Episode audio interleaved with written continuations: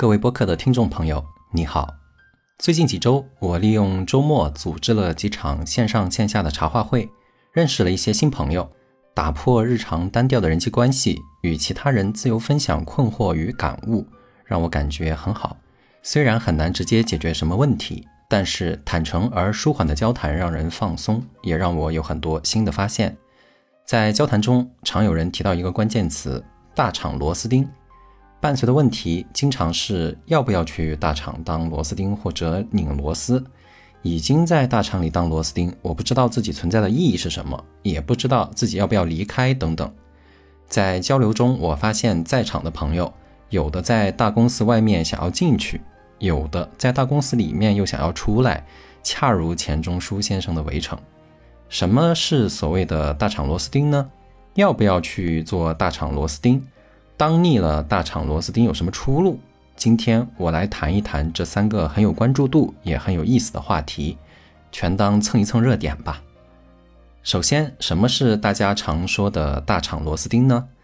联系身边的实际情况以及大家在用到这个词语时的上下文，我认为它是指在规模化的大型企业中，只负责工作流程中某一个或者少数几个环节，根据特定的输入给出特定产出的工作岗位，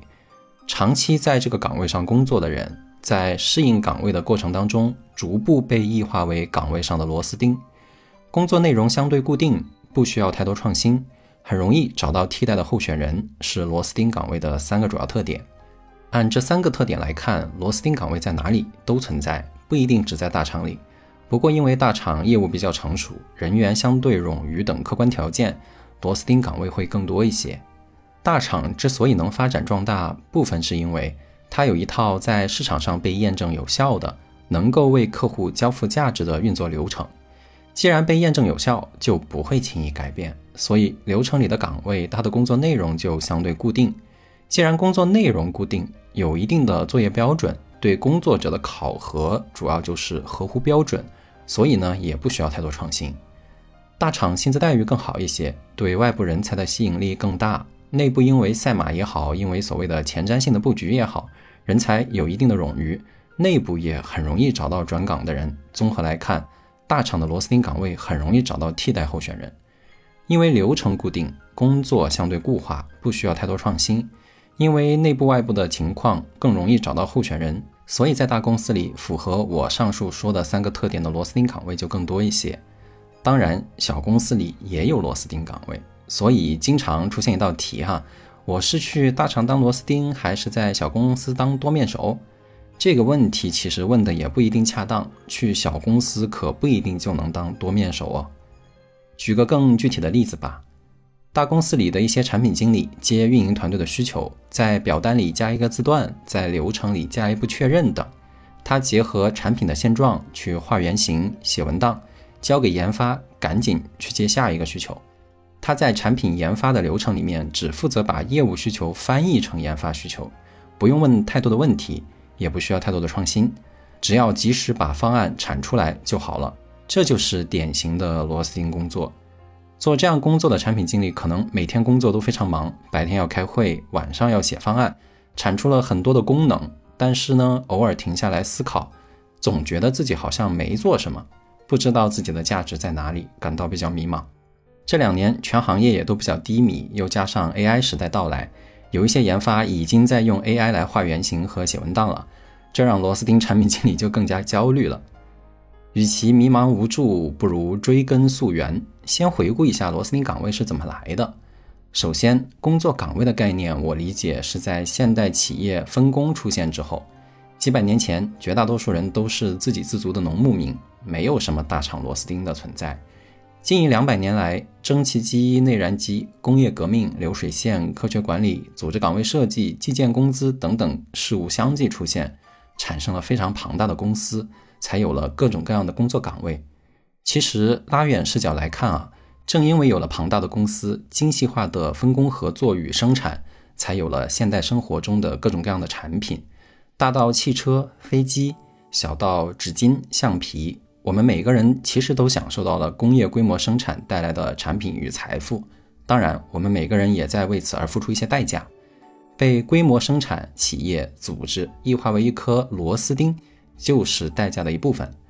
每个工作日的早晨，我们换上工作服，带上工牌，穿过水泥森林，在统一的时间走进一个巨大甚至有些怪异的建筑物，坐在密密麻麻的格子间里开始一天的工作。这个过程，我认为就是在剥离我们的个性，让我们离开自己，进入一个角色。那是什么角色呢？不言而喻，就是螺丝钉的角色。这个现象它谈不上好，也谈不上不好，就是人类社会发展到现在的客观现实情况。互联网公司大多都不太用统一着装，不用统一上班的时间，新点子新想法更多一点，更自由多元，所以没有那么螺丝钉化。以前很多很有个性的年轻人都特别愿意来互联网大公司里工作，但是啊，近几年不得不承认，互联网企业也日趋僵化、制度化、标准化，所以呢，年轻人也在纷纷出逃。出逃这个现象的背后，不仅仅只是薪资待遇涨得不够快的问题，组织的制度化与僵化可能才是更本质的原因吧。宏观来看，在人类社会发展的进程里，规模化的生产催生了越来越多的螺丝钉工作。微观来看，互联网大厂成熟有效的业务流程也在催生螺丝钉工作。这就是我看到的大量的大厂螺丝钉工作的来源。有人会问了，花这么长时间讲螺丝钉工作的来源有啥意义呢？其实我想表达的是，螺丝钉工作是社会发展的产物，不以任何个人的意志为转移，所以不要因此而过度焦虑。当螺丝钉不是什么丑事情，更不等于跌入了不可挽回的什么深渊，先一定要放平心态。接下来我谈一谈要不要去大厂做螺丝钉。我一直认为做选择题的关键在于搞清楚我们自己想要什么。如果说去大公司当螺丝钉所能获得的你都不想要，而你想要的当大厂螺丝钉它都给不了你，那肯定就不要去了。如果你的需要和你能获得的能匹配上一些，那就可以去。我当然不知道你想要什么，但是我可以根据我的经验讲一讲当大厂螺丝钉能获得什么，也许对你做选择有一定的参考作用。在大厂做螺丝钉的收获，我总结为外在和内在两个大的方面。第一，外在方面，也就是外界能看到的，主要是履历和薪酬水平。如果有一段相对完整的大公司的工作经历，放在自己的简历里，确实能让履历好看一点，在换工作时或者介绍自己时能够给自己加分。当然，领先公司里面其实也有落后的板块，不能一概而论，但总体来说确实会有一些加分的效果，尤其是在五年或者十年以前。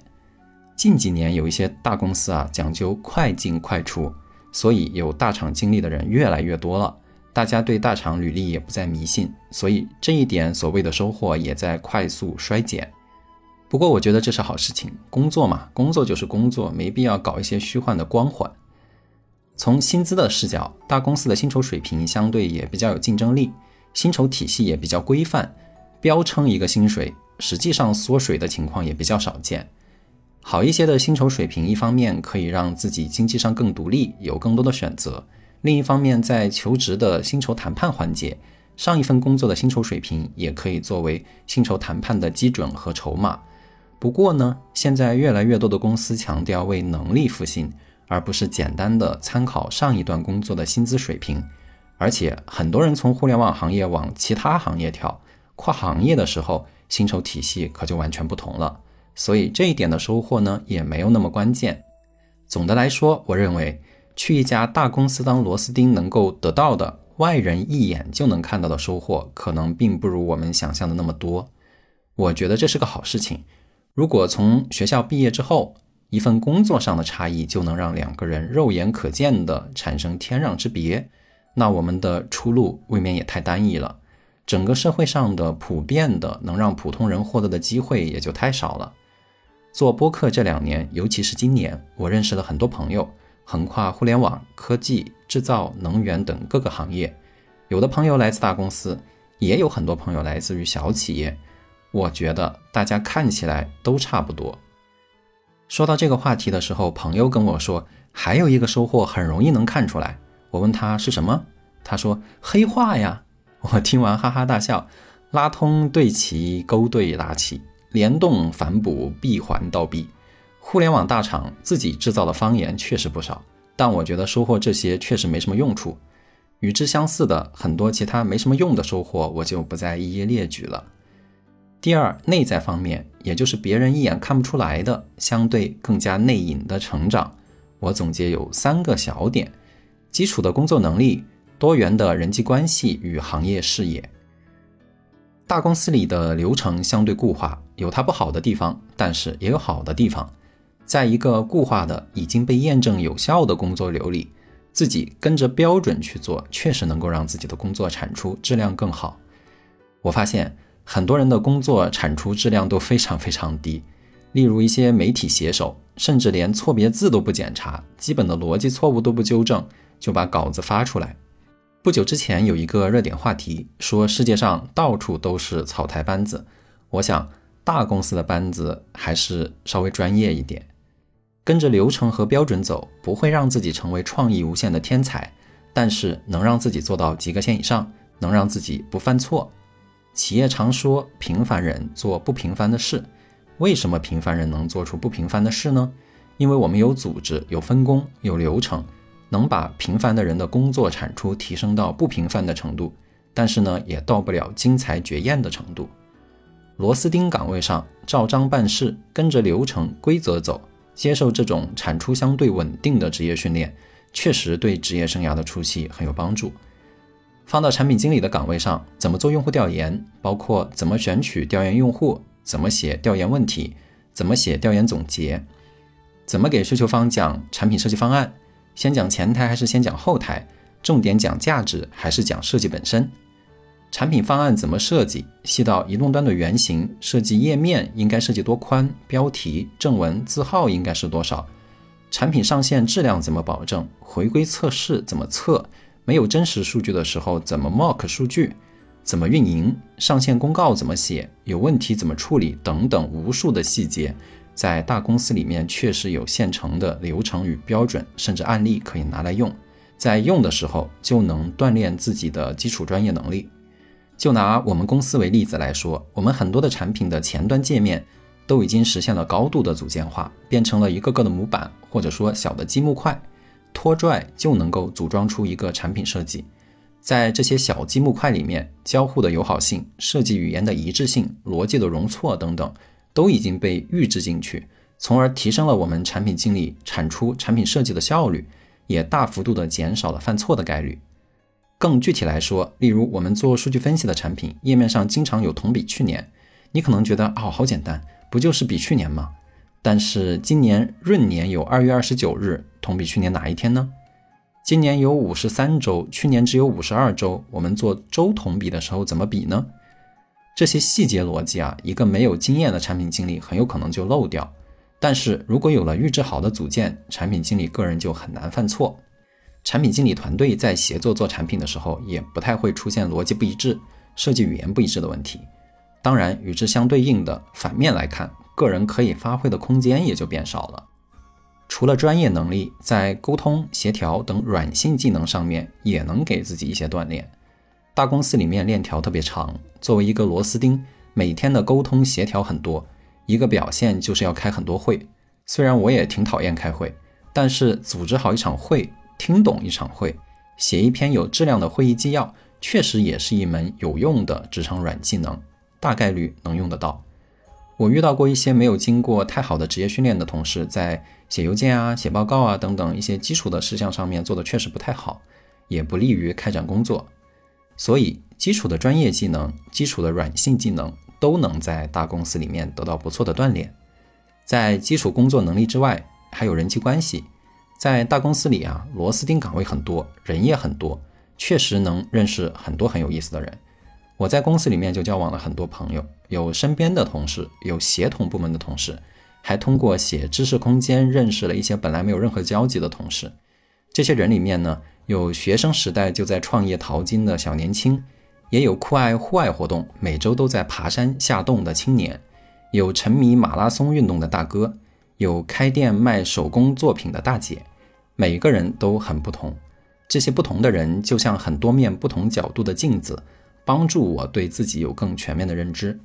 我的一位朋友从大公司离职之后告诉我说，离开之后啊，他半年接触的人都不如大公司里一周接触的人来得多，来得丰富。所以看来在大公司里面虽然做的是螺丝钉，但是确实还是能认识很多很有意思的人。每个人都需要人际关系，很多人说职场上不要交朋友，我倒是不这么认为。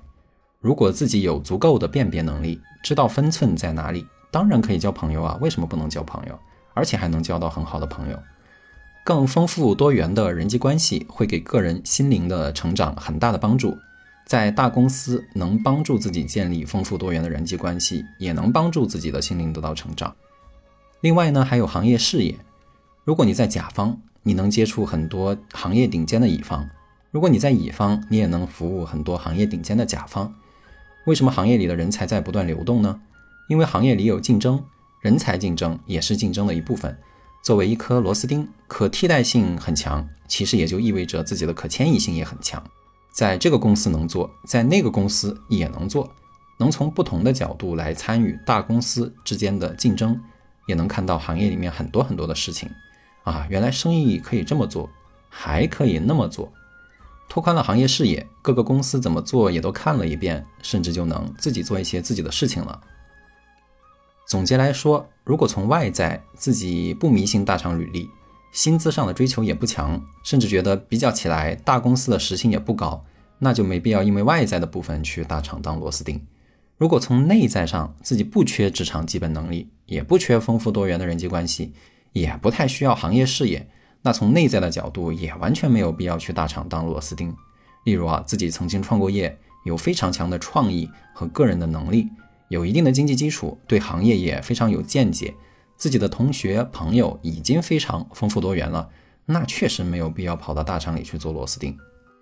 大公司近些年来对年轻人的吸引力逐步降低，也正因为如此，大厂光环逐渐褪色，资本不再竞相追逐，导致大厂的薪酬竞争力也逐步下降。如今的年轻人呢，普遍因为经济基础更好，善于通过信息技术去获取信息，视野本来就比较广，他们身边的年轻人也都很有个性，很丰富多元。这些变化使得年轻人越来越不会去选择做大公司的螺丝钉。我觉得这也是好事情，年轻人不也在倒逼大公司的变革与创新吗？接下来来到最后一个问题，对于已经在大公司当螺丝钉，而且当腻了，感觉很迷茫的人，有什么建议呢？我作为资深的大厂螺丝钉，提两个很实际的关键词，分别是学习和价值。刚刚讲过，大公司通过一整套标准化的机制流程，甚至是官僚化与科层化，来减少人为犯错的概率，把每个人的工作产出调整到及格线以上。那我们千万不要只埋头做手头的工作，可以好好学一学这一整套被验证有效的流程机制到底是怎么运转的，它还有哪些问题，还可能怎么做优化。不管以后是去一家小公司，还是自己创业做一家公司，这些标准化的机制与流程一定是用得到的。前两天在我们的微信交流群里，有一位朋友说，公司的销售人员给产品经理反馈问题，从来都只有一个截图加一句话，不清不楚的，沟通效率太低了。有群友就反馈，你可以定一套从问题到解决的流程，明确什么时候应该提问题，提问题要具备哪些必要的信息，后续怎么流转跟进，这就能解决销售随意提问题，或者说提问题不提供必要信息带来的沟通低效。其实这就是华为的 I T R 流程。作为螺丝钉，身在流程里，可以顺藤摸瓜，想办法把全流程摸索一遍，这就是我所说的学习。再引用一下我前面说的组件化的例子，如果我们有一个成熟的组件库，可以让产品经理直接调用来做自己的产品设计，那我们就可以好好学一学呀，这些组件是怎么设计的，里面打包预置了哪些逻辑，甚至可以自己动手重新画一遍这些组件，就跟小时候拿字帖练字一样，这一定对提升自己的产品设计能力有帮助。不光组件，自己公司最拿得出手的产品，自己也可以动手抄一遍，提升自己的专业能力。有学习，有提高，有收获，就能让自己少一些迷茫。在学习之外，更加重要的是找到自己的价值。还是以产品经理为例子，如何找到自己的价值呢？要从满足需求变成解决问题，在解决具体问题中找到自己的价值感。领导说要做个新流程，我去画流程图做到线上，这叫满足需求。领导说要做新流程，我找领导讨论为什么做新流程，是要解决什么问题，是老流程效率太低影响了用户的体验吗？是我们的目标客户群正在发生改变吗？是我们的技术太落后了吗？对问题的认知越深，就越清楚自己的价值，价值感能很好的解决自己的迷茫。我做专业工作与需求方谈需求，总会不断追问到底要解决谁的什么问题，到底能够帮助谁，帮他做什么，非常具体，就能感受到价值所在。前几期在播客的评论区里，有一位听友也提到这个问题，在职场上怎么找到自己的价值，搞清楚你在帮谁，你帮谁解决了什么问题，可能有助于帮助你找到价值感。过往的几年，我们行业讲了太多太宏大的名词，动不动就要颠覆。对于我们普通员工来说，我建议我们从宏大回归具体，回归每一位活生生的有名字、有性格、有温度的用户，回归具体的能说清楚的问题，让我们在解决问题中找到实打实的价值感。如果你感到很迷茫，你一定要相信你绝对不是一个人，其实很多很多人都很迷茫。没有人天生想做螺丝钉，我们产品经理倒还能经常去接触业务客户，能追问我们到底在做什么，而站在我们后面的工程师天天加班写代码，可能比我们就更加螺丝钉，更加迷茫了。我做产品经理工作有一个习惯，我很喜欢同我的工程师谈业务模式，谈用户，因为我特别想给他们传递价值感和意义感。四五年前，我记得我还是初级产品经理的时候，我做完重要客户的访谈，会把访谈的纪要分享给我的前端、后端、数据测试工程师、U I 设计师和交互设计师。很多人非常不理解，说他们又不需要关注这一些，你发给他们干什么呢？多此一举。答案呢，其实是同理心。我自己不想做一颗没有价值感的螺丝钉，推己及人，我想他们也不想当一颗没有价值感的螺丝钉，我也不能把他们当做螺丝钉，而是要把客户的声音传给他们，让他们知道自己熬夜写代码画图到底有什么意义和价值。如今呢，我的能力可能更强一些了，我甚至在帮助我的业务需求方一起想业务的价值和方向，帮助他们去写业务需求文档里面的业务背景和价值等等，其实也是一个道理。我想让这些对接我的业务同学也能感受到工作的意义和价值。所以很多年下来，我和各个合作方都积累了比较好的合作关系，因为我在努力寻找价值，并且尽力把价值传递给身边的人。谈了学习，谈了价值，但是呢，我没有谈到跳槽。很多人觉得做螺丝钉很迷茫，跳槽就好了。其实我还真不这么认为，一颗螺丝钉从这一台机器上跳到下一台机器上，它不还是螺丝钉吗？如果自己有不断学习的心态，善于从身边的人和事情上学习，又始终努力寻找价值，传递价值，共享价值，就一定能够解决螺丝钉的迷茫。跳槽与否，在我看来真的不是关键所在。花了很长的时间讲了我对大厂螺丝钉的理解，包括它的含义、它的来源，以及做大厂螺丝钉能获得什么，要不要去做，还有对于已经做了大厂螺丝钉的人怎么跳出迷茫的状态。希望我的这些观点能够对你有一些启发与帮助。在这之外，我想再补充一点我的感悟，那就是千万不要陷入阴谋论，即觉得在螺丝钉现象的背后有一个人或者一群人在设计这一切，在剥削我们，在残害我们这些螺丝钉。从我的视角来看，工业革命、科学管理都不是设计，而是发现。庞大的社会、行业、公司也不完全是谁的设计，而是我们人类社会进化的结果。不断涌现出来的新的技术、思想，不断改变着我们的生活方式。每个个体都只是汹涌澎湃的历史进程中的微小的一份子，把自己的痛苦、疑惑、迷茫归罪于其他人，归罪于阴谋，在我看来可能稍微有一些蒙昧吧。就像很久以前人们把干旱、洪水视为神的惩罚，这种归罪并不会让我的生活变得更好。保持好奇心，保持热情，相信自己，一次一次勇敢地踏上前路，我想我们才会变得更好一些。说到这里，我想起以前看过一部短片，讲一位中年大姐职业是卡车司机，他的生活也很枯燥单调，大部分时间都是在路上开车，与钢铁的机器日夜相伴。但是他把自己的驾驶室装饰得特别温馨。还有一位建筑工人，每天在工地上做工，但是当他路过广场的时候，会去弹公共钢琴，弹得也挺好。我们每个人其实都很渺小，但是只要我们不把自己看作没有感情的螺丝钉，保持对生活的热情，我想我们就不是螺丝钉，就是独一无二的自己。今天的播客节目到这里就差不多结束了。打个小广告，我开通了微信公众号清河茶室，我会在公众号里面上传我的播客稿，偶尔还会分享一些工作生活中有趣的瞬间。你可以通过我的节目介绍获取公众号地址。如果我的播客节目引发了你的共鸣与思考，对你有启发与帮助，也欢迎你通过赞赏来给我的创作加速哦。感谢你收听我的播客节目，我们下期再会。